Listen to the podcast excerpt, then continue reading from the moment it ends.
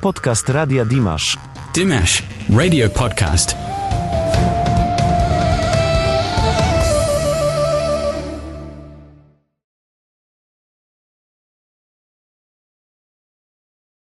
Dzień dobry, witam serdecznie w naszym cyklu Goście Radia Dimash. Dzisiaj jestem bardzo podekscytowana, ponieważ nasz gość jest dla mnie szczególny. Spotkaliśmy się kilka miesięcy temu, ale sytuacja wtedy była odwrotna, ponieważ wtedy nasz gość rozmawiał ze mną, a teraz Arebur, ja rozmawiam z nim. Niektórzy słuchacze wiedzą już, o kim mówię. Naszym gościem jest pan Paweł Drost. Dzień dobry, witam wszystkich. Witam bardzo serdecznie. Pan Paweł Drost jest dziennikarzem, radiowcem i autorem podcastu Brzmienie Świata z lotu Drozda. Tak jest, zgadza się. Ponieważ my jesteśmy początkującymi radiowcami, a pan jest bardzo doświadczoną osobą, więc pomyślałam sobie, że bardzo to będzie dla nas, dla nas i dla naszych słuchaczy ciekawe dowiedzieć się, jak się tak naprawdę kształtuje droga prawdziwego dziennikarza radiowego. Skąd właściwie wziął się pomysł, żeby pracować w radiu? Ja w ogóle miałem być weterynarzem, z tego co pamiętam. To była ósma klasa podstawówki. Jakoś stwierdziłem, że weterynaria i opieka nad zwierzętami może być dobrym pomysłem. Aż przyszło liceum i jakoś w tym kierunku dziennikarstwa zacząłem mm, zmierzać. Przy czym rzeczywiście w podstawówce jeszcze był mały epizod w klasie siódmej, gdzie byłem redaktorem takiego czasopisma, które nie przeszło do historii dziennikarstwa. Nazywało się Drzewnica. I Drzewnica traktowała o sprawach szkolnych tylko i wyłącznie. I nawet popełniałem tam pewne wywiady z nauczycielami. To nie było coś, czym należy się chwalić, biorąc pod uwagę CV e, dziennikarza. Ale rzeczywiście gdzieś w podstawówce już pierwsze kroki jakieś były. Potem było liceum i zainteresowanie mediami jako takimi. Pamiętam, że robiłem sensację, jak siadałem na korytarzu szkolnym i liceum i czytałem Rzeczpospolitą, wiadomości Rzeczpospolita, jeszcze Rzeczpospolita dziennik jeszcze miał takie duże wydanie, takie bardzo duże kartki były, one się trudno mieściły w rękach i z daleka było widać, że ktoś czyta jakąś gazetę. Ja tak myślę z perspektywy czasu, że trochę to robiłem na pokaz, chociaż rzeczywiście mnie interesowały te rzeczy. Internet wtedy raczkował zupełnie, więc to było główne źródło wiedzy, to znaczy o telewizja oczywiście, ale też media drukowane. Coraz bardziej, coraz bardziej w tym kierunku szedłem. Potem jeszcze była fascynacja muzyką, e, nawet tam jakieś moje aktywności muzyczne były rejestrowane, nawet wydawane na jakichś kasetach, wtedy jeszcze nie CD. Potem e, w wieku lat 16 trafiłem do radia takiego prawdziwego, jako może nie dziennikarz, ale autor jednej z audycji raz w tygodniu. Muzycznej, bardzo przedziwnej to była audycja, i potem były studia, bo już wiedziałem, że, że chcę być dziennikarzem. Jestem jednym z niewielu dziennikarzy w Polsce, którzy są po dziennikarstwie, bo zazwyczaj dziennikarze w Polsce, i to wcale nie jest zły pomysł, e, są po różnych innych kierunkach. Jakieś kierunki językowe, polonistyka, stosunki międzynarodowe, takie kierunki humanistyczne bym powiedział, prawnicy na przykład, ekonomiści. I potem oni już po tych studiach albo w trakcie tych studiów e, stwierdzają, że no dobrze, dziennikarstwo to jest ten kierunek, którym chcą podążać i rzeczywiście dziennikarzami zostają. Natomiast ja jestem dziennikarzem nie tylko praktycznie, ale też de jure, to znaczy rzeczywiście mam w papierach napisane dziennikarzem jestem. No i tak to się zaczęło, potem trafiłem do Polskiego Radia, do Trójki, no i tam przepracowałem prawie 20 lat aż do zeszłego roku, kiedy nastąpiły pewne okoliczności, które sprawiły, że musiałem podjąć decyzję o odejściu. No i tak oto jestem jako autor podcastu Brzmienie Świata. Chciałabym może porozmawiać przez chwilę o tym Pana doświadczeniu pracy w Trójce, ponieważ swego czasu to była moja ulubiona stacja. Które doświadczenia najbardziej zapadły Panu w pamięć? Hmm. 19 lat i trochę sporo wydarzeń było a może czas. zacznijmy, może tak, może zacznijmy od początku. Przyszedł mhm. młody dziennikarz do radia, już z ustaloną renomą wtedy. Tak. I co się działo? Ja tam przyszedłem z nudów. To był czwarty rok studiów i na tych studiach już zacząłem się nudzić, już nie było tak intensywnie, już nie było ciekawie, już stwierdziłem, że pewne rzeczy już jakoś w głowie mam poukładane no powiedzmy, no dojrzałym człowiekiem takim zupełnie zawodowo na pewno nie byłem, ale jakoś taka dojrzałość, powiedzmy, ludzka już się gdzieś tam kształtowała i miałem takie poczucie, że już coś trzeba więcej niż tylko studia, które generalnie nie były wcale takie złe i raczej sobie chwalę niż nie. I gdzieś się dowiedziałem, że w ramach praktyk dziennikarskich radiowych mój kolega z innej grupy, bo ja też byłem na grupach w ramach specjalizacji radiowej, ma wizytę w Trójce i tam Wiktor Legowicz ważna postać dla radia, dla trójki, który prowadzi tę grupę. Zaprasza chętnych, żeby zobaczyli sobie radio, się rozejrzeli. Tak, żeby się zobaczyli, jak to radio takie praktyczne wygląda rzeczywiście z kulis. I ja zapytałem, czy mogę wziąć udział w tym, tej wycieczce. I wziąłem udział w tej wycieczce. Następnego dnia już był pierwszy materiał na antenie, który zrobiłem z kolegą wspólnie. On przeprowadził wywiad z jakąś dziennikarką, chyba Rzeczpospolitej zresztą. A ja go zmontowałem, bo już miałem pewne umiejętności takie bardzo, bardzo podstawowe montażu dźwięku. Bo kiedyś też z nudów zapisałem się na takie nieformalne lekcje z kolei w programie pierwszym, jeden z dziennikarzy powiedział, że jak ktoś chce się uczyć, to może nauczyć się montować na taśmach, czyli analogowo, a nie cyfrowo. I ja się zgłosiłem jako chętny jedyny z grupy i tam siedziałem w jakichś kazamatach radiowych i tam ciąłem jakieś rzeczy przy pomocy nożyka. Się cięło, kleiło, tam specjalne sklejki były, no takie zupełnie podstawowy montaż, ale rzeczywiście on przez pewien czas, przez długi czas jeszcze, jak ja trafiłem do radia w 2001 roku, jeszcze funkcjonował gdzie niegdzie i trzeba było montować materiały dźwiękowe przy pomocy taśmy, a nie cyfrowo. No i y, ja już jakieś tam kilkugodzinne doświadczenie miałem, czyli coś już potrafiłem, nie byłem taki zupełnie nieopierzony. No i w związku z tym następnego dnia po moim przybyciu do trójki, przypadkowym przybyciu do trójki, już ten materiał byłem w stanie jakoś mniej więcej zmontować z poprawkami bardziej doświadczonych dziennikarzy. No i tak parę miesięcy później już byłem w terenie, już biegałem z mikrofonem, nagrywałem. Rok później już coś potrafiłem na tyle, żeby już być samodzielnym dziennikarzem. I tak coraz bardziej, coraz bardziej, coraz bardziej. I kilkanaście lat później, czy dziesięć lat później już byłem dziennikarzem, który jeździł też jako reporter zagraniczny. Zdarzało mi się wyjeżdżać. No i cóż, i doświadczenie się zbierało i w pewnym momencie ja byłem tą osobą, która szkoliła nowych, nieopierzonych dziennikarzy. To ja byłem osobą, która mogła pouczać no, z dobrego punktu widzenia patrzę, to znaczy mogę pokazać, co jest źle, co jest dobrze i co można zrobić lepiej. Jest na tak zwanym rynku dziennikarskim paru dziennikarzy, dziennikarek, którzy wyszli spod mojej ręki i myślę, że sobie raczej chwalą. Jak tak z perspektywy patrzą oni na to doświadczenie ze mną jako nauczycielem, no to mówią, że ostry byłem, taki surowy, ale dobrą szkołę im przekazałem, więc myślę, że to nie byłem taki zły. No to znaczy przekazałem to, co mnie przekazano i, i dzieliłem się tym, co ja wiem i tymi doświadczeniami, które przez te lata udało mi się zebrać. Pod czyjej ręki pan wyszedł? O, spod kilku rąk. No, Wiktor Legowicz był taką osobą rzeczywiście, która była tym pierwszym kontaktem, a potem bardzo długo w zespole Magdy Jeton pracowałem, późniejszy dyrektor Trójki, w tej chwili jednej z osób bardzo ważnych dla Radia Nowy Świat, które w zeszłym roku powstało.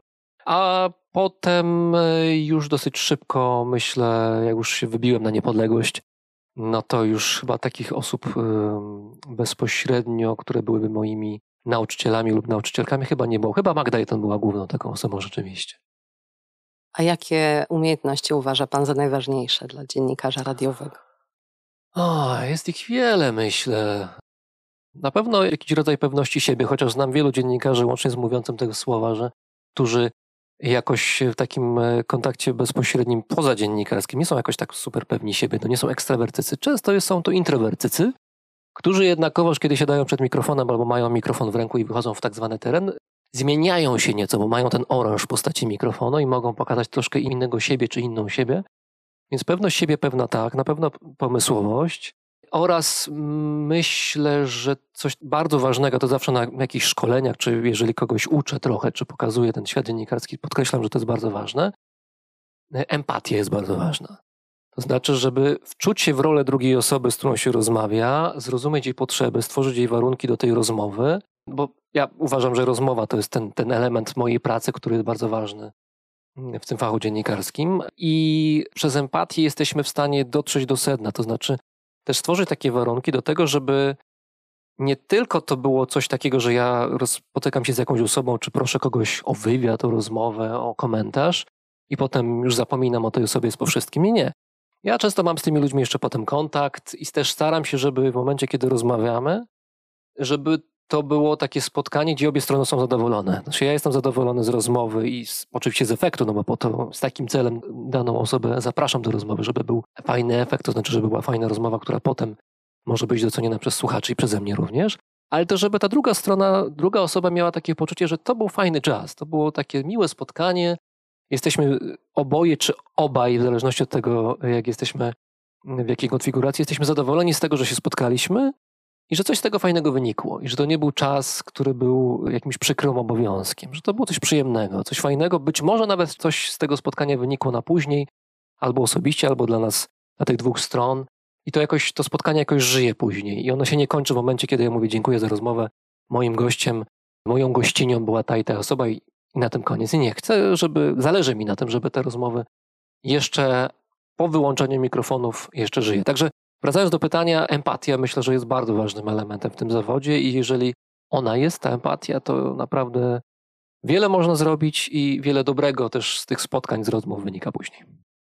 No ja muszę potwierdzić, że tak rzeczywiście było, bo ja w momencie, kiedy my się spotkaliśmy i rozmawialiśmy, czułam się naprawdę bezpiecznie i czułam się... Bardzo mi miło to e, słyszeć. Taka była czułam się- intencja. I czułam się naprawdę dobrze zaopiekowana. Wiedziałam, co się będzie działo, jak to wszystko nastąpi. Było bardzo spokojnie. Ale to, co doceniłam najbardziej, to to, że w momencie, kiedy pojawiła się nasza rozmowa i kiedy zaczęły się pojawiać komentarze i na Facebooku, i, i na YouTubie, no na szczęście większość była pozytywnych, ale jak to zawsze bywa, zawsze coś tam się No znajdzie, że pan jeszcze wziął za to odpowiedzialność. Ja uważam to za obowiązek. To znaczy, no, biorę Mhm. odpowiedzialność za to, co robię, a elementem mojej pracy jest zapraszanie gości i rozmowa z nimi. Więc cokolwiek Mhm. się dzieje, w momencie, kiedy jest publikacja danej rozmowy, czy jeżeli to jest audycja na żywo, no jeżeli się dzieje w tym momencie, kiedy mówimy, no to ja jestem za to odpowiedzialny z całą pewnością i, i nie uchylam się nigdy przed jakimikolwiek, y, ani się nie uchylam przed pochwałami, jeżeli się takowe pojawią, ani przed krytyką, jeżeli też się taka pojawi, no bo oczywiście jestem tylko człowiekiem i też mogę popełniać błędy. Jeżeli je popełniłem, no to cóż, no to trzeba przeprosić, pochylić głowę i powiedzieć, no przepraszam, pomyliłem się.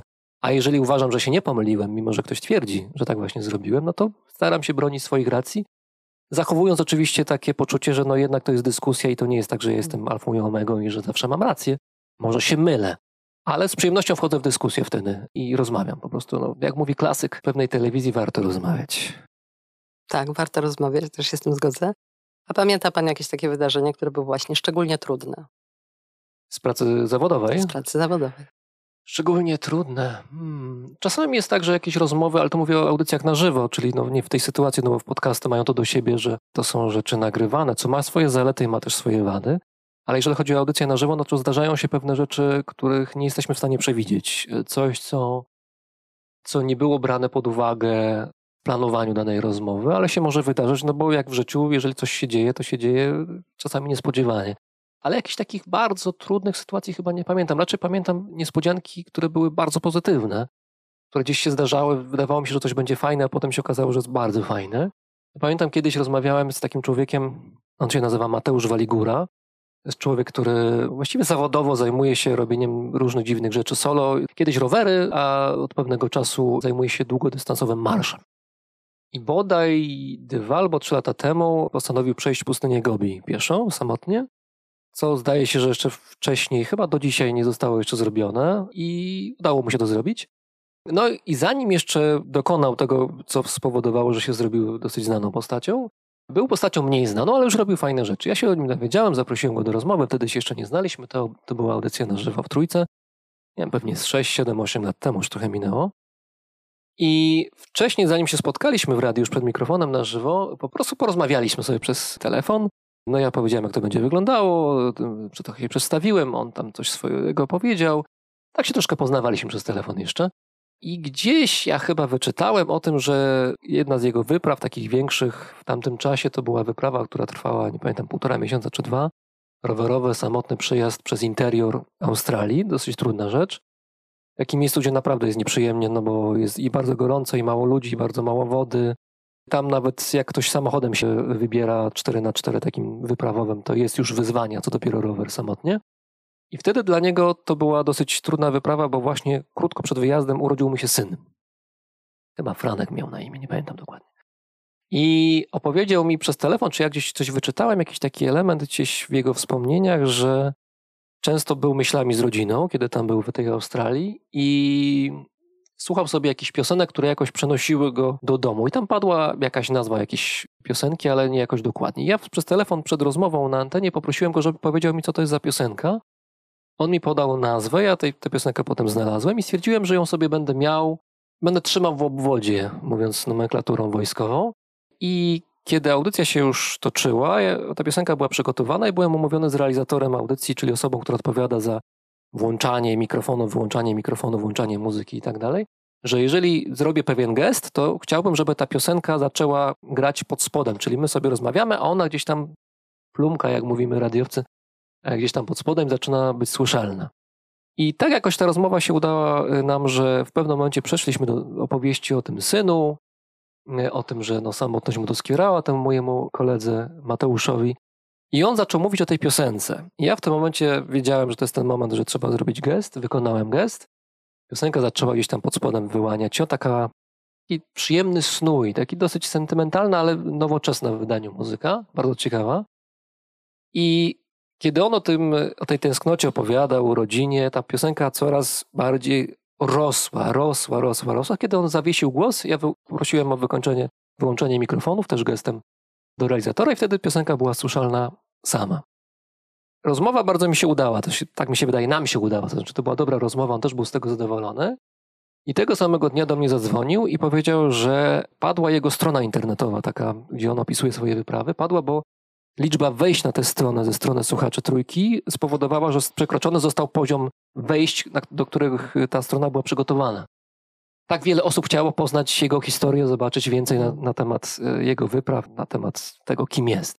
Ja to uważam za sukces, to znaczy, bo o to chodzi. To ja nie jestem bohaterem takich rozmów, bohaterem są, bohaterami są moi, moi goście, których zapraszam, bo uważam, że są ciekawymi osobami i są osobami, które mają coś ciekawego do powiedzenia. Jeżeli słuchacze też się z tym zgodzą i po rozmowie stwierdzą, tak, chcemy coś więcej o tej osobie się dowiedzieć, chcemy się więcej dowiedzieć o tym, czym ta osoba się zajmuje, na czym się zna, no to ja to uznaję, że misja wykonana. Także to jedna z takich rzeczy, która, która mi się wydaje, że była takim małym moim sukcesem i takich małych y, sukcesów, których się nie spodziewałem. Myślę, że trochę gdzieś tam na koncie mi się zdarzyło mieć. Przeprowadził Pan bardzo wiele rozmów w swoim życiu. A czy jest ktoś, z kim chciałby Pan porozmawiać, ale jeszcze się nie udało? Hmm. Nie wiem, czy to będzie oryginalne, czy nie, ale chciałbym porozmawiać z Dalai Lamą. Nawet miałem, e, no, nie do końca okazję, ale byłem bardzo blisko tego, bo lat temu, to chyba było już 10 albo 11, miałem okazję być e, na północy Indii razem z moim kolegą Michałem Żakowskim, też radiowcem, znakomitym reporterem. Byliśmy na północy Indii, gdzie znajduje się tybetańskie diaspora na uchodźstwie, czyli ci Tybetańczycy, którzy w latach 50., pod koniec lat 50., uciekli przed Chińczykami, kiedy Chińczycy przeprowadzili inwazję na Tybet i podbili Tybet, przywłaszczając sobie cały teren, cały Tybet e, i włączając go do terytorium chińskiego. I wtedy Dalai Lama z grupą swoich przybocznych, ale też spora część Tybetańczyków, po prostu zwykłych ludzi, uciekli stamtąd i zostali ugoszczeni przez rząd indyjski i tam rząd indyjski dał im taki mały teren na północy właśnie Indii, na terenie już solidnie górzystym, tam Himalaje są, żeby tam mogli sobie osiąść. Tam do dzisiaj znajduje się tybetański rząd na uchodźstwie oraz siedziba duchowego przywódcy Tybetańczyków, czyli Dalai Lamy, właśnie Dalai Lamy, bodaj 14. Nigdy nie pamiętam tego numerka, który to Dalai Lama, chyba 14, ale proszę mnie nie cytować. W każdym razie byliśmy tam z Michałem Żakowskim w tym miejscu, ponieważ była taka ważna rocznica, 50-lecie powstania Tybetańczyków przeciwko Chińczykom. To taka nietypowa historia, bo Tybetańczycy nam się jawią jako tacy bardzo miłujący pokój ludzie, którzy tylko się modlą, no i cały czas niemal nastawiają drugi policzek i są tacy bardzo pokojowo nastawieni. Tymczasem, krótko po tym, kiedy inwazja Chińczyków miała miejsce, Tybetańczycy na uchodźstwie, część z nich złapała za broni, walczyli zbrojnie o swoją ojczyznę. I do dzisiaj część z nich ma takie poczucie, że ta pokojowa droga no, jest pewnym rozwiązaniem, ale są też inne i być może należy też inne rozważyć. Także ta pokojowość Tybetańczyków nie jest taka solidna, jak nam się wydaje. Są też tacy, którzy uważają, że łapanie za broń też nie jest złą alternatywą. W każdym razie wtedy tam byliśmy i rzeczywiście Dalai Lama oczywiście był bardzo ważną osobą, częścią tych obchodów, tam się pojawiał w różnych miejscach, prowadził jakieś modły w świątyniach, też przemawiał, no i tam stałem od niego pewnie 30-40 metrów obok. I pewnie gdybym jakoś bardzo się postarał, chociaż mediów wtedy było rzeczywiście tam sporo w tych północnych Indiach podczas tych obchodów, no to jakiś wywiad by się udało zrobić. Ale też wtedy mam wrażenie, że nie czułem się tak na siłach w sensie, może nie warsztatu, bo warsztat oczywiście już był, ale jeszcze nie miałem może tych pytań, które miałbym w tej chwili. Bo już trochę dojrzałość większa, trochę większe spojrzenie na świat, może, może jakieś pytania, które wtedy bym nie zadał, teraz by mi się w głowie pojawiły. Więc gdyby była okazja, to do tego współczesnego Dalai Lama, który jest o 10 lat starszy, ale też 10 lat może jakoś mądrzejszy, też ma inne przemyślenia niż te 10 lat temu, Gdyby była okazja, pewnie bym chciał z nim porozmawiać. A jest ktoś, z kim pan rozmawiał i do tej pory ma pan w sobie takie uczucie, takie wow? Uuu. Ja bardzo lubię takie osoby, które są osobami tak zwanymi zwykłymi, to znaczy nie są osobami ze świecznika, które gdzieś sobie żyją z boku, są osobami niezwykle wartościowymi i które ja z przyjemnością pokazuję moim słuchaczom, pokazując, mówiąc, słuchajcie, to jest osoba, o której warto, żebyście wiedzieli, że istnieje. Bo ona jakoś nie afiszuje się ze swoim istnieniem. Taką osobą to chyba było w zeszłym roku. Nie, to było w tym roku, na początku tego roku rozmawiałem z tą osobą. Polecam, znakomita postać. Człowiek się nazywa Piotr Łuj i ma fundację jednoosobową, która zajmuje się pomocą w tej chwili głównie dzieciom poprzez wirtualną rzeczywistość. On tworzy nagrania wirtualne w takiej technologii sferycznej, to znaczy, że kiedy założy się wirtualne gogle, takie pełne na twarz, na oczy bardziej, człowiek, kiedy zrobi gest w lewo albo w prawo, czy do góry, w dół, to momentalnie obraz, który widzi w swoich okularach, bo one mają tam wyświetlacze, tak się ustawia, że człowiek ma wrażenie, jakby rzeczywiście był w świecie wirtualnie i gdzie spojrzy, tam może ten świat sobie oglądać, niemal się może po nim przechadzać. I Piotrek tworzy filmy właśnie tego typu specjalnie dla dzieci, które z racji głównie jakichś chorób, jakichś no, sytuacji losowych nie są w stanie być w miejscach, w których mogłyby być, gdyby były sprawne. To są historie takie, że no, jest sobie człowiek, y, jakieś dziecko, które jest obłożnie chore i jest skazane na to, że jest przykute do łóżka i leży w swoim łóżku, w swoim domu i no, nie może wyjść z, ze swojego pokoju czy z domu. A Piotrek dzięki tym filmom pokazuje na przykład, jakie to jest wędrować po górach, albo jak to jest, nie wiem, jechać na rowerze, albo jechać samochodem wyścigowym. No tego typu historie. Robi to z niezwykłym zaangażowaniem, a przede wszystkim jest potwornie empatyczną postacią. Jest nieprawdopodobnie empatycznym człowiekiem i taką osobą, którą ja bardzo cenię, które nazywam pozytywnymi wariatami.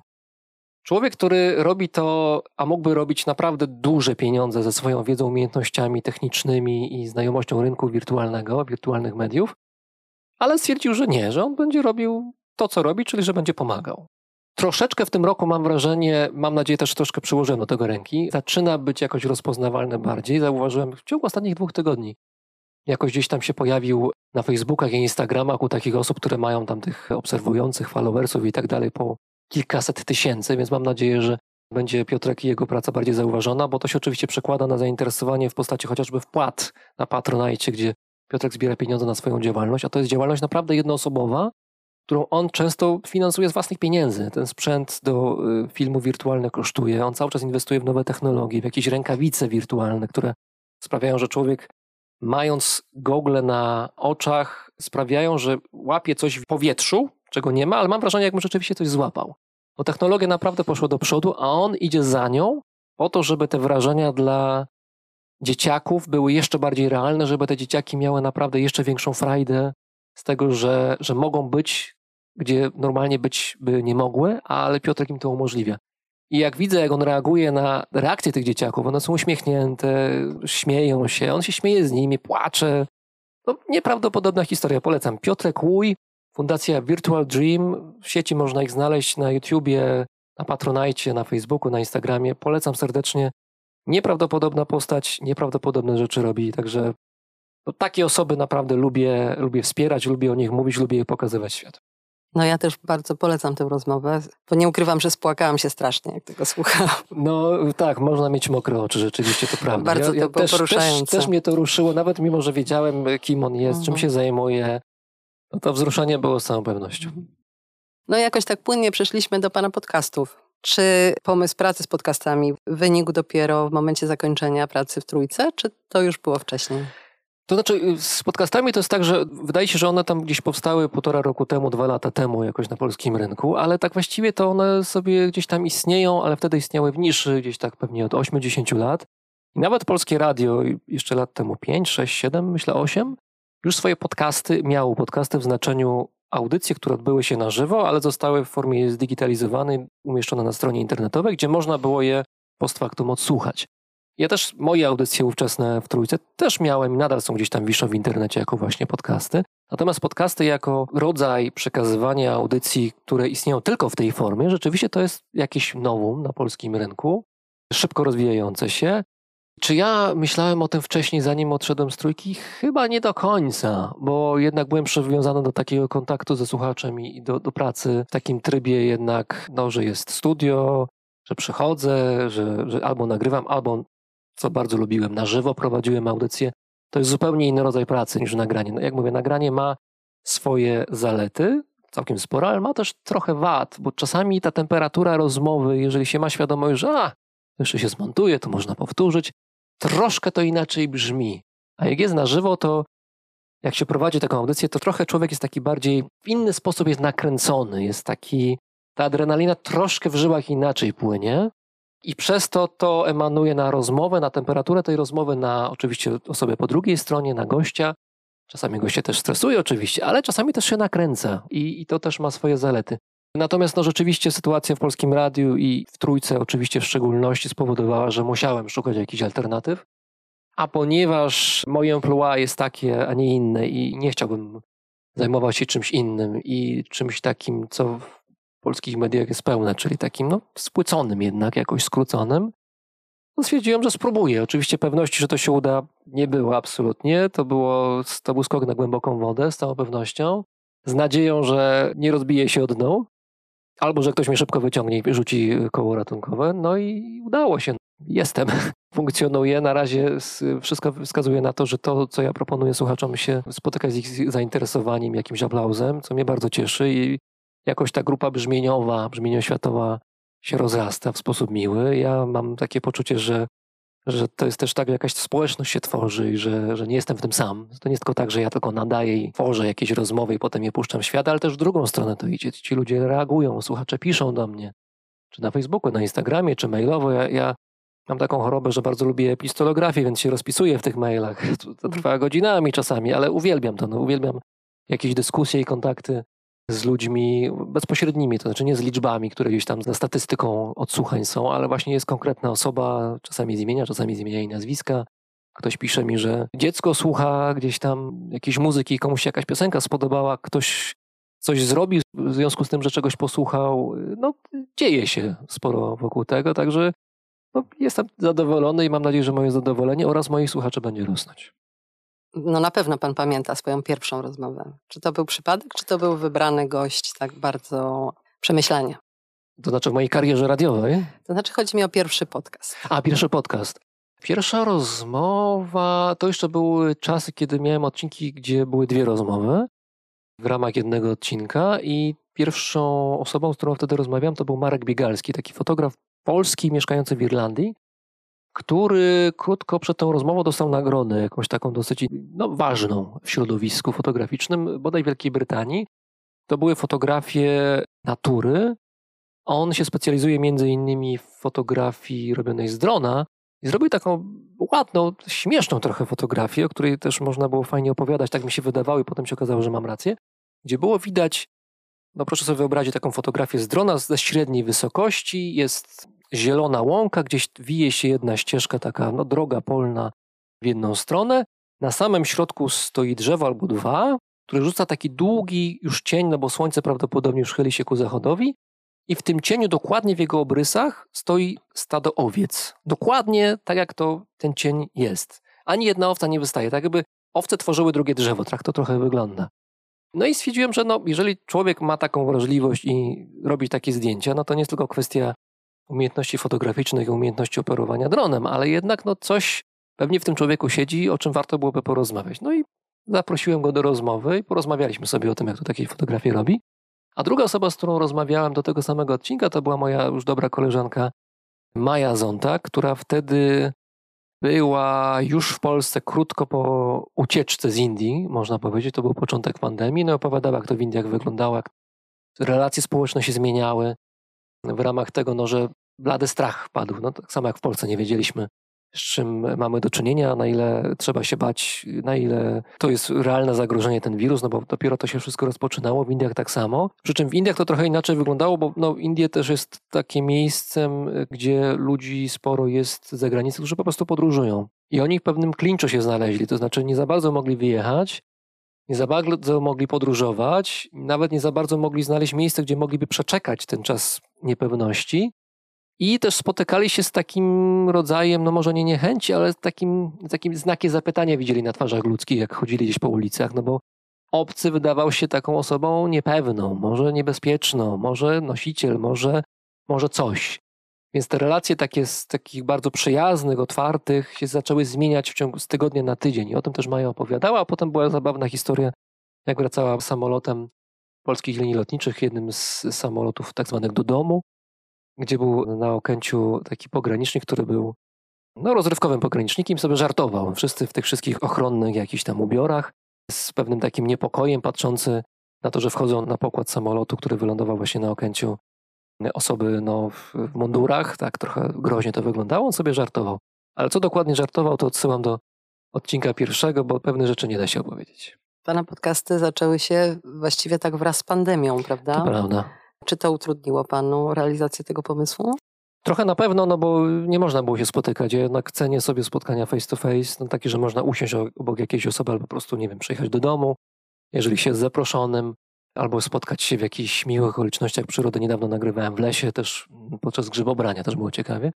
I to było pewne ograniczenie, ale z drugiej strony ja też miałem doświadczenia wcześniej z nagrywania tak zwanego zdalnego, bo niejednokrotnie zapraszałem do rozmów osoby, które gdzieś były za granicą, gdzieś daleko, no, gdzie przyjeżdżały do Polski raz na wiele miesięcy albo naprawdę od wielkiego dzwonu i nie było innej możliwości jak rozmowa zdalna, więc dla mnie to, to know-how, te kwestie technikali i też umiejętność rozmowy z osobą, której się nie widzi, bo to też jest trochę inny rodzaj rozmowy, to już było jakoś oswojone, więc musiałem się tylko przesiąść bardziej na ten nowy system i troszkę inaczej o tym myśleć. Natomiast to, co się pojawiło dosyć szybko, to jest to, że zmniejszyło się dosyć szybko grupa osób, z którymi mogłem rozmawiać, bo jednak no, szukałem osób, które właśnie skądś wróciły, właśnie mają jakieś doświadczenia, właśnie wróciły z jakichś badań terenowych, czy to etnolodzy, czy antropolodzy kultury, czy reporterzy.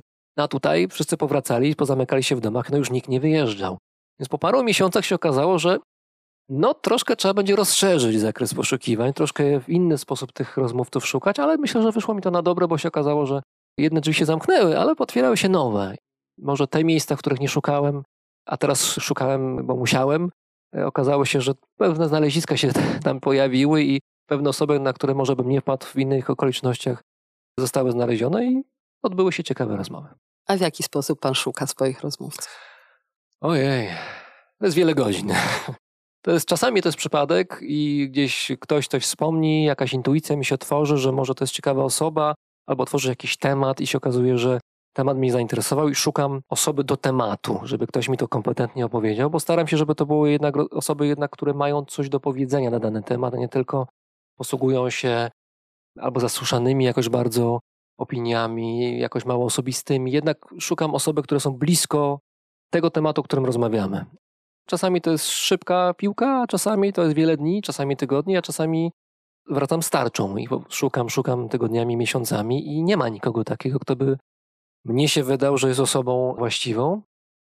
Czasami jest tak, że przeglądam sieć na zasadzie takiego surfowania i skaczę z tematu na temat, oglądam jakieś filmy, oglądam jakieś relacje na YouTubie, na Facebooku, na Instagramie i nudzi mnie to, ale oglądam dalej i dalej, dalej, aż w końcu nagle coś się pojawia takiego, że nawet jakiś komentarz, ktoś wspomni o czymś i myślę, o, to może być ciekawe i drążę. I czasami to jest ślepa uliczka, oczywiście, że wielokrotnie tak jest. Myślę, że skuteczność jest tam rzędu 30% w takich poszukiwaniach, ale te 30% bywa takie, że naprawdę warto dalej podrążyć i potem się mogę natknąć na kogoś, kto jest warty rozmowy, potem ta osoba może mi kogoś zarekomendować, potem otwierają się jakieś kolejne drzwi, kolejne i nagle w sytuacji, gdzie jestem na pustkowie i nie ma z kim porozmawiać, nagle się okazuje, że jest kolejka osób, z którymi warto porozmawiać, więc są takie czasy, kiedy jest posłucha, jest ciężko rzeczywiście, a czasami nagle właśnie otwiera się pudełeczko i z tego pudełeczka się wysypują kolejne tematy, kolejne rozmowy, kolejni ludzie, z którymi się nie mogę doczekać, żeby tylko porozmawiać i, i wtedy jest super,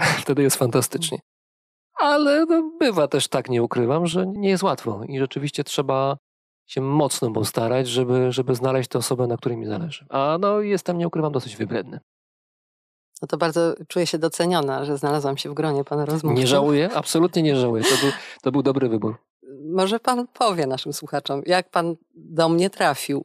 Mhm. Bo to nie było takie dla mnie oczywiste. No to jest tak. Ja nie pamiętam dokładnie, jak to było, ale tak podejrzewam, że to była jedna, jedna z tych faz, kiedy przeglądałem sobie internet. I tam przeglądałem, przeglądałem, przeglądałem. Nagle chyba było tak, że znalazłem jakiś film na YouTubie, który gdzieś tam wyskoczył jako, jako sugerowane rzeczy. No gdzieś tam w tych tematykach międzynarodowych, też muzycznych jestem mocno, więc tam jestem sprofilowany pewnie na YouTubie odpowiednio. Gdzieś jakaś kwestia muzyczna się pojawiła i jakieś filmy pod tytułem, no Państwo pewnie znają doskonale takie filmy, reakcje na muzyka z Kazachstanu. No i tam jakieś takie twarze takie rozszerzone w zdziwieniu, oczy wielkie jak spotki. Myślę, no dobra, no tam kliknę. Kolejny tam tysiąc pierwszy film tego dnia do zobaczenia, może coś z tego będzie. Klikam.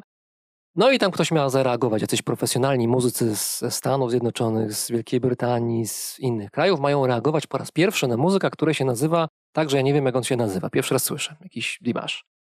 No to tak oglądam, oglądam, no i słyszę, że, że ten człowiek, który śpiewa, który ma być oceniony, że ma głos taki, że naprawdę robi to wrażenie.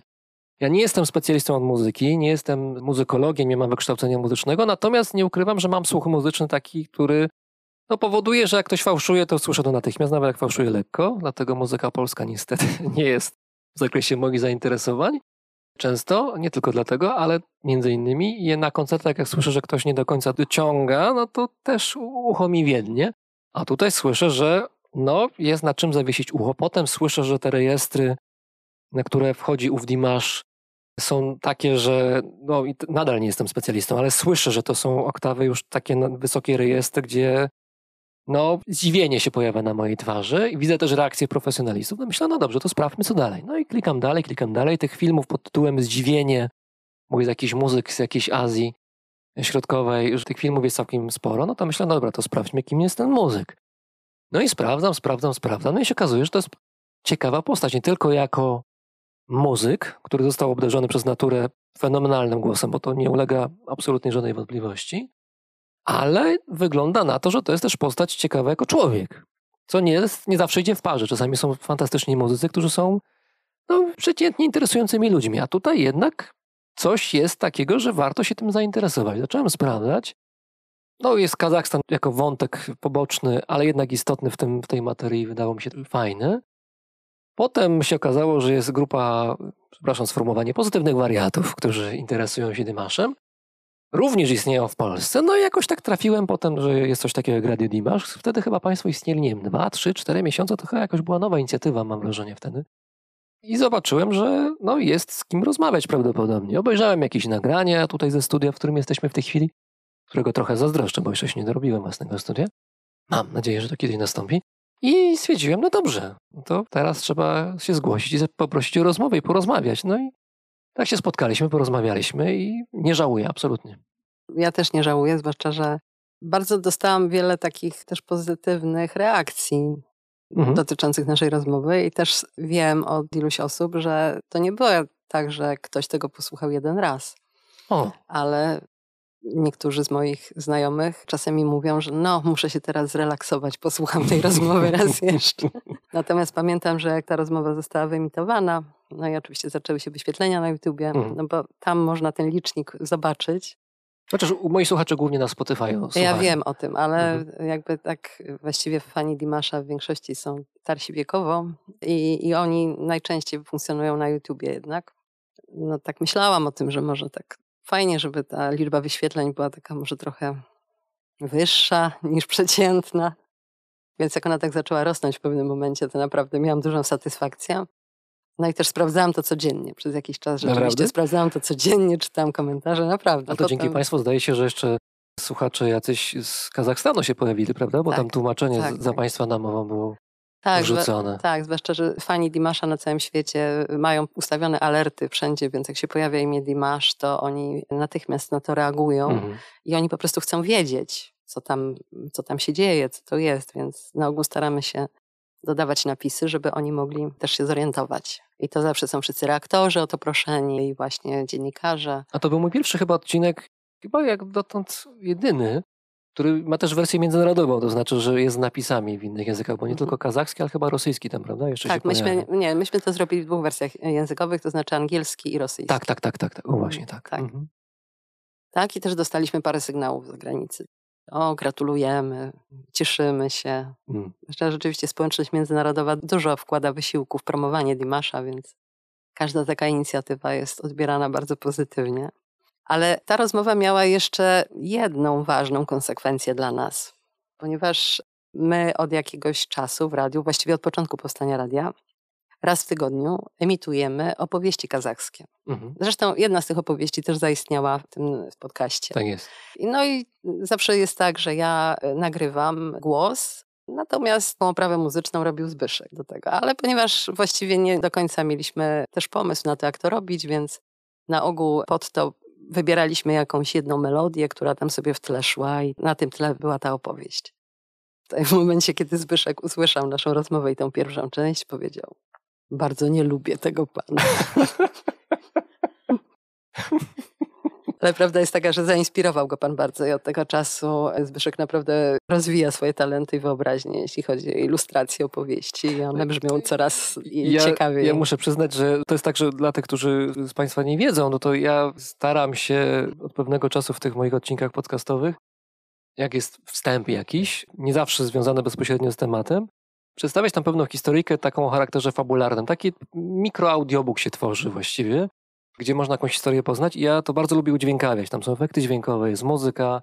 Spędzam trochę czasu nad tym, żeby to ładnie brzmiało, bo to po prostu lubię. Ja pamiętam, że lata temu, jak pierwszy raz w radiu będąc, dostałem dostęp do takiej bazy muzycznej, do tak zwanej muzyki produkcyjnej. To brzmi źle. To bym powiedział do, do muzyki, która otwiera drzwi, tak bym powiedział. O.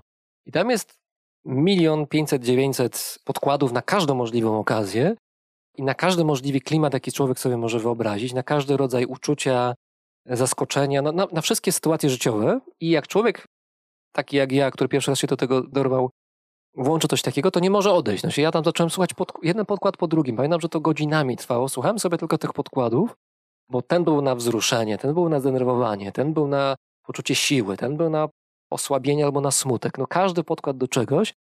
Rzecz polega na tym, żeby w tym zalewie tych podkładów, bo tego naprawdę jest dużo, wybrać ten jeden albo te kilka, które rzeczywiście odpowiadają temu efektowi, który ja chciałbym uzyskać, które pasują jakoś do opowiadanej historii, do klimatu, do tego nerwu, który w danej historii jest. Jeżeli to się uda, no to ja jestem zadowolony i mam nadzieję, że słuchacze też. No bo to jest pewna historia, to jest to jest to, co my lubimy robić od pewnie zarania dziejów, jak z jaskiń wyszliśmy, albo jak jeszcze byliśmy w jaskiniach, zaczęliśmy coś tam mówić do siebie chrząkając, to znaczy opowiadamy sobie historię, opowiadamy się, coś się wydarzyło, no i gonił mnie ten mamut i gonił, uciekłem. No takie były historie kiedyś, teraz historie są troszkę bardziej skomplikowane, ale jednak gdzieś głęboko w tym korzeniu, w tym rdzeniu są takie same. Opowiadamy je na, na nowo, w innych konfiguracjach, ale to jest podobna historia i lubimy je słuchać i chcemy je słuchać. To jest trochę o nas, to jest trochę rozrywka oczywiście, ale też pewna wiedza o naszym świecie, o otoczeniu, o nas samych, o opowiadaczu, o tym, który słucha, który też czegoś się dowiaduje. No pani doskonale wie, no bo to jest pani branża no oczywiście. Tak, to jest mój. Natomiast ja też to wiem, ale trochę od innej strony, bo nie siedzę aż tak mocno w tej opowiadaniu, bo ja opowiadam historię poprzez moich gości, którzy opowiadają, bo ja ich tam trochę szturcham, żeby opowiadali. I to jest rozmowa, która też jest opowiadaniem, ale jednak rozmową. Natomiast takie klasyczne opowieści troszeczkę też w tych moich podcastach się pojawiają w takiej wersji mini i, i one mi sprawiają mnóstwo radości, bo, bo przygotowanie tej historii, wymyślenie, wybranie jakieś, jakiegoś epizodu z życia świata, który gdzieś tam jest z boku, może mało znaczący albo mało znany, i potem, żeby dać mu życie poprzez opowieść, poprzez jakąś narrację, te podkłady, efekty dźwiękowe, uwielbiam to, naprawdę. To jest no, przyjemność wielka dla mnie, także jeżeli y, tutaj taka opowieść była, że ktoś mnie nie lubi. No, oczywiście to było żartem. Nie, nie, nie, no to, to ja doceniam. To dla mnie to jest tylko komplement. Mhm. No oprócz dźwięków również dość ważnym elementem pana podcastów jest muzyka. To prawda, ja przepraszam, musiałem przełknąć herbatkę, bo bardzo dobra herbatka tu jest z Kazachstanu. W czarce Herbatka świetne. Dimash. Bardzo smaczna, bardzo lubię. Więc y, no tak, no, muzyka też jest istotna. To jest taka, takie trochę pochodzenie w poprzek klasycznym podcastom, bo klasyczne podcasty są takie, że jest sobie jakiś dżingiel, jakieś tam minimalna oprawa dźwiękowa i głównie jest rozmowa albo ktoś solo opowiada o czymś. To jest klasyczny zestaw podcastowy. Tak jest 98,9% podcastów na świecie.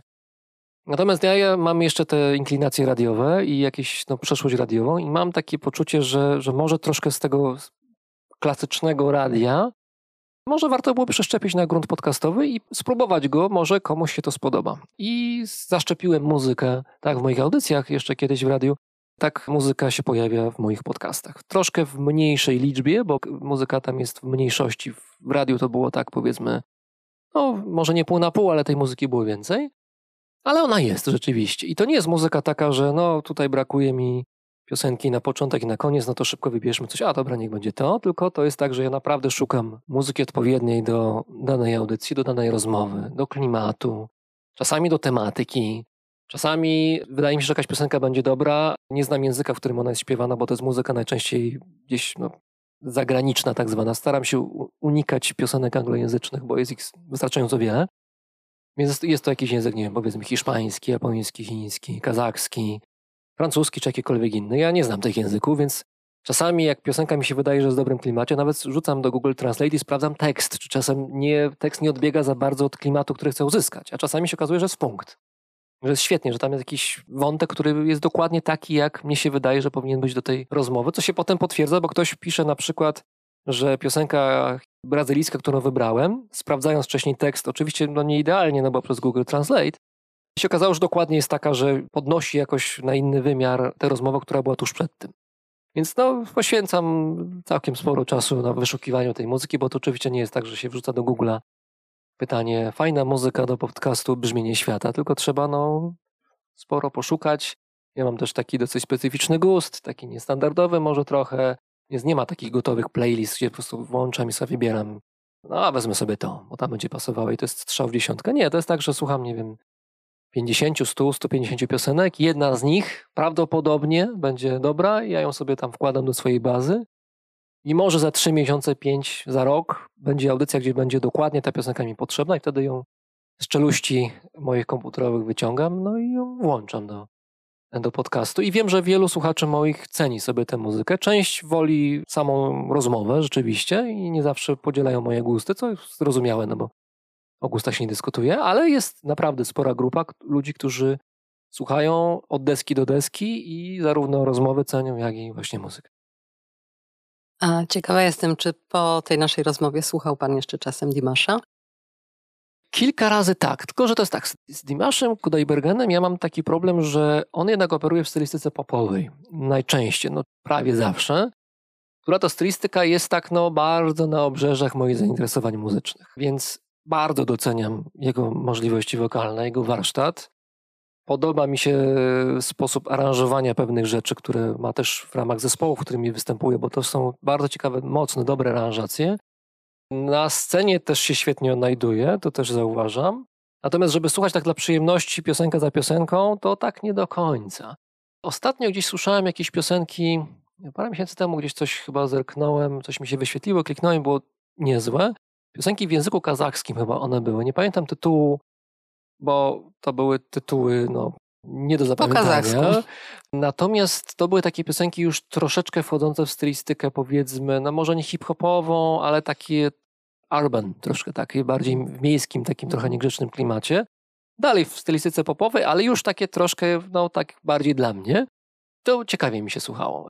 No bardzo sobie cenię tę piosenkę, która była w jego wykonaniu Samaltał bo to jest klasyk no, z tamtych rejonów, ale nie słyszałem wcześniej, zanim się spotkaliśmy, nie słyszałem, że on też ma swoją interpretację. Ona jest świetna rzeczywiście, bo ja to znałem w innej interpretacji, grany przez zespół chyba z zachodnich Chin, tam już z tej części takiej powiedziałbym, tak, takiej już lekko mongolskiej, gdzie chyba, nie pamiętam czy to był Mamer, albo jakiś inny zespół, nie, chyba inny zespół, ale chyba chiński mam wrażenie, który właśnie gdzieś operuje też językiem jakoś mongolskim czy z tych rejonów i w związku z tym to samo Altao jakoś było to ważne ciekawe.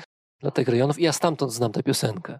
Też w fajnym wykonaniu, ale w wersji, wersji tej Dimaszowej no to muszę przyznać, że, że tak, no to, to robi wrażenie. To świetne wykonanie, bardzo dobrze to brzmi i usłyszeć to w takiej interpretacji to, to było przyjemność naprawdę duża. Myślę, że w ogóle interpretacje Dimasza tradycyjnych pieśni kazachskich są wszystkie ciekawe, zwłaszcza, że on wyrósł w bardzo tradycyjnej rodzinie, więc tę tradycję ma w kościach i w krwiobiegu. Mm. Natomiast no, dodaje do tego własną wizję artystyczną, więc, więc z jednej strony w tym słychać po prostu tę tradycję i tę całą taką poprawność wykonania, a z drugiej strony jednak ma to jeszcze tą inną wartość. No głos ma jak dzwon, no co tu dużo mówić, no nie da się z tym Mhm. dyskutować absolutnie. Czy można go lubić, można go nie lubić, ale, ale pewne rzeczy są absolutnie bezdyskusyjne. Ja polecam ostatnie premiery Dimasza, bo jesteśmy pod wrażeniem jego występu w Soczi na festiwalu Nowa Fala. Słyszałem Olimpico, to jest chyba dobrze mówię? Taki tytuł był? Mm, Nie, Olimpico, on wystąpił z tym również, to, to nie jest aż tak nowy utwór, Mhm. y, wystąpił z tym ostatnio na festiwalu w Witebsku, na Słowiańskim Bazarze, który jest jego takim ulubionym festiwalem, ponieważ tam dostał nagrodę Grand Prix i Mhm. stamtąd właściwie rozpoczęła się jego taka kariera, no można powiedzieć w tym świecie postsowieckim. Mhm. Ale festiwal Nowa Fala w, w Soczi jest trochę innego rodzaju festiwalem. Tam Dimasz współpracuje z e, Igorem Krutojem, takim bardzo znanym kompozytorem rosyjskim. No i zaprezentowali tam swoje dwie premiery. Plus jeszcze Dimasz przyjechał z piosenką, taką produkcją własną z Kazachstanu. I, ja muszę powiedzieć, że no, znamy Dimasza od lat, słuchamy wszystkiego, znamy wszystkie warianty jego piosenek, znamy wszystkie wokalizy, każdą nutę, każdy oddech. I ja nie sądziłam, że mnie coś zaskoczy jeszcze i że ja zapomnę, jak się oddycha, słuchając Mhm. jeszcze. Natomiast tu rzeczywiście jest nowa jakość. Natrafiłem jakiś czas temu na taki kanał, on się chyba nazywa na YouTubie Soul React, czy Reacts, jakoś tak, nie pamiętam dokładnie. Soul Reacts, chyba tak. To jest człowiek, który zdaje się, że jest jakimś człowiekiem związanym z branżą muzyczną. Taki człowiek pozbawiony owłosienia na głowie, no się łysy mówiąc krótko, z kolczykami. Bardzo sympatyczny człowiek, chyba z Wielkiej Brytanii, ale nie mam pewności, który jest fanem Dimasza, ale też słucha innych muzyków. I tak jak są te filmy, jest ich mnóstwo typu specjalista reaguje po raz pierwszy na piosenkę Dimasza, tak on też to robi na sobie, przy czym jest jednocześnie fanem, ale kiedy pojawia się nowa piosenka, nagrywa swoje reakcje. I za każdym razem są takie same, to znaczy zawsze jest to otworzone szeroko oczy i y, otwór gębowy tak samo otworzony szeroko. I bardzo mi rozbawił takim komentarzem, jak słuchał jakiejś kolejnej piosenki, już nie pamiętam jakiej, bo ja dla komentarzy jego tam parę razy obejrzałem, bo to są fajne komentarze, powiedział, że no, słyszał, że Dimash Kudaibergen brał udział w konkursie plebiscycie y, Singer w Chinach. No i że nie wygrał. I tu padło takie zdanie, no dobrze, nie wygrał, to w takim razie kto wygrał? Bóg? I to powiedział z taką pewnością siebie, patrząc w kamerę i zrobiąc jeszcze taką wyraźną pauzę. Bardzo mnie tym rozbawił, naprawdę. Się, ja rozumiem to podejście. Jak mówię, ja fanem Dimasza nie jestem, Mhm. bardzo przepraszam wszystkich słuchających, ale rozumiem to, że rzeczywiście no, z takimi możliwościami wokalnymi, z taką energią na scenie, którą potrafi wystąpić, tak porywając tłum, wszelki, we wszelkich szerokościach geograficznych, no to rzeczywiście nie wygrać takiego teleturnieju, czy przepraszam, no, konkursu, Konkursu. czy plebiscytu, no to coś musi być nie tak, ale nie z biorącym udział, tylko jednak z jury, prawdopodobnie. No, tego nie wiemy. Dimasz też nigdy tego nie skomentował, bo on nigdy nie komentuje takich rzeczy. No, oczywiście były takie teorie, że po prostu nie mógł wygrać nie Chińczyk. No prawdopodobnie tak, o to E, chodziło. Więc może tak było, aczkolwiek w następnym roku wygrała Jessie J, więc... No ale może się przez rok zmieniło. Może Dimash otworzył jakąś ścieżkę. Trudno powiedzieć, jak tam było, ale właściwie no, możemy się zgodzić z tym zdaniem, że, że jeśli Dimash nie wygrywa, to kto? No, Ja polecam ten kanał. Bardzo ciekawy, jest dosyć zabawny miejscami. Mhm. Natomiast tak właściwie o tych ostatnich piosenkach, kiedy mówię jego, to też trochę chodzi o taką zmianę jego. No bo o tym też rozmawialiśmy. Dlatego ja też trochę nawiązuję do naszej rozmowy, kiedy też zadawał Pan takie pytanie o jego drogę, czyli jego profil muzyczny, który był taki bardzo nieoczywisty. Mhm. Ja wtedy mówiłam, że jest młodym wokalistą o bardzo dużych możliwościach, więc zanim spróbuję wszystkiego i zanim poeksperymentuję, zanim to się ułoży w jakiś określony styl, to, to pewnie jeszcze trochę potrwa. Pomału zaczyna być widać, że już wiadomo, jaki to będzie styl. To jest po prostu styl Dimasza. Świat musi się po prostu do tego przyzwyczaić i to zaakceptować, bo innego nie będzie. Natomiast rzeczywiście te jego eksperymenty i ten czas, który też spędził na kwarantannie i zamknięty przez ponad rok u siebie w domu, bez możliwości koncertowania, sprawił, że jego muzyka teraz jest trochę inna. Dlatego zachęcam Dobrze, do sprawdzenia po okazji, prostu tych pewno. nowych propozycji.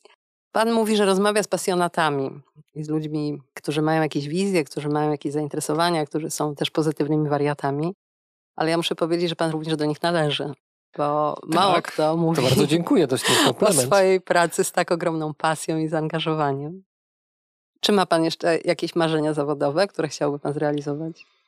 I o których O. mógłby pan powiedzieć? To znaczy, jakichś tam marzeń trochę jest, jakichś takich bardzo, bardzo wielkich, takich, że właśnie, że jakaś rewolucja miałaby nastąpić, to chyba jeszcze w tej chwili nie mam. Pojawiają się i cały czas są od pewnego czasu marzenia trochę mniejsze, co nie znaczy, że mniej ważne. Na przykład studio no, chciałbym mieć. Rzeczywiście, no, praca w domu, w sytuacji, kiedy rodzina jest obok, jeszcze w czasach, kiedy te wszystkie online były szkolne i praca zdalna, o, to nie było proste, nadal nie jest proste, ale, ale no, jeżeli miałbym jakieś takie miejsce, właśnie kawałek biurka własnego, że można było usiąść, skupić się na pracy, ale tak naprawdę się skupić, nie że coś mi biega dookoła, na przykład kot mój domowy, który jest bardzo sympatyczny, pozdrawiam tego kota, ale jednak już no, rozprasza, no to byłoby super. No, takie miejsce, gdzie mogę zaprosić gości bez obawy, że coś będzie mi hałasowało za oknem, gdzie będzie wszystko fajnie wytłumione, gdzie ta jakość dźwięku, o którą bardzo dbam, żeby ona była właściwa, e, że jak przejedzie karetka, to nie będę musiał przerywać nagrania, a teraz muszę, czasami nagrywam w domu, no bo nie mam domu wygłuszonego, to jest po prostu no, mieszkanie normalne. Więc no, takiego miejsca mi rzeczywiście brakuje i to jest oczywiście moje marzenie, które no, mam nadzieję, że się kiedyś ziści. Na razie przede wszystkim nie mam czasu trochę na szukanie, bo ja jestem wybredny pod tym względem, więc musiałbym naprawdę zjeździć parę miejsc w mieście, w Warszawie, żeby znaleźć też takie miejsce, gdzie będzie nie tylko dobrze dźwiękowo i dla mnie tak sympatycznie, ale też żeby gości mieli wygodny dojazd, mogli spokojnie gdzieś tam z drugiego końca miasta się pojawić, a nie mieć takie poczucie, że, że tracą czas na przykład, że nie wiem, na koniec miasta, tam gdzie mieszkam, żeby się musieli pojawić. E, Więc coś takiego, gdyby się pojawiło, takie studio, to bym się nie obraził.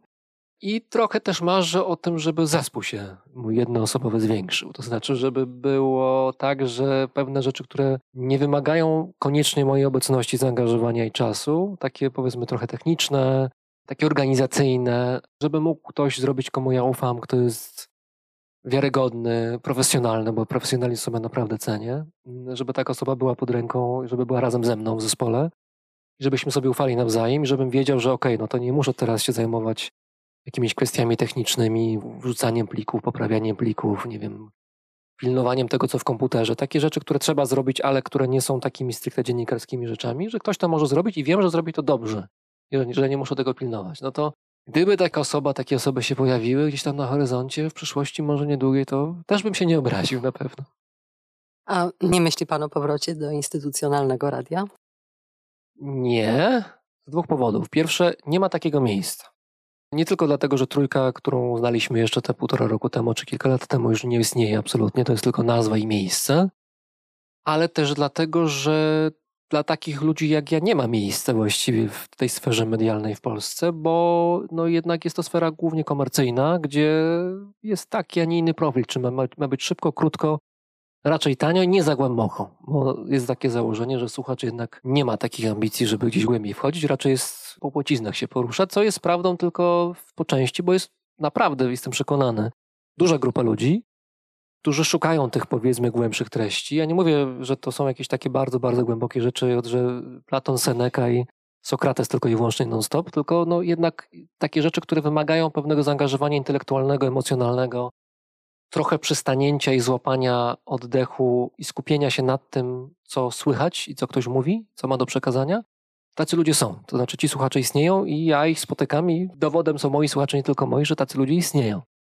I ja bym chciał z takimi ludźmi się spotykać i do nich mówić i się z nimi kontaktować. Natomiast w mediach publicznych, obecnych, ani w komercyjnych w Polsce nie ma takiego miejsca. To znaczy, ja nie widzę takiego miejsca i nie myślałem o czymś takim. Nawet miałem jakieś propozycje, ale nie. Stwierdziłem, że jednak będę ten ciągnął, ciągnął ten wózek własny, z pewnym ryzykiem oczywiście, cały czas istniejącym, że to się może nie udać kiedyś, że może być gorzej, może być lepiej. Na razie jest tylko lepiej, ale jednak ryzyko, które wziąłem na siebie, jest mniejsze niż potencjalne korzyści, które mam. To znaczy, że, że robię to, co lubię robić i na czym mi zależy, co jest dla mnie ważne. Więc no nie, nie myślałem o takiej ucieczce, o przejściu w inne miejsce. No cóż, pozostaje mi tylko życzyć powodzenia i tego, żeby się marzenia zrealizowały. Ja jako słuchaczka Pana podcastów mogę potwierdzić, że jest grupa osób, do której ja należę, którym Pana praca jest bardzo potrzebna. Więc, Bardzo mi miło, e, cieszę się. Więc naprawdę kibicuję i, i życzę sukcesów i naszych słuchaczy Radia Dimash też zapraszam do brzmienia świata z lotu Drozda. Bardzo dziękuję. A dzisiaj już bardzo dziękuję za rozmowę. Naszym gościem był pan Paweł Drozd. Rozmowę prowadziła Mirela Gliwińska, a zrealizował Zbigniew Kurzyński. Dziękuję bardzo. Do widzenia. Dziękuję.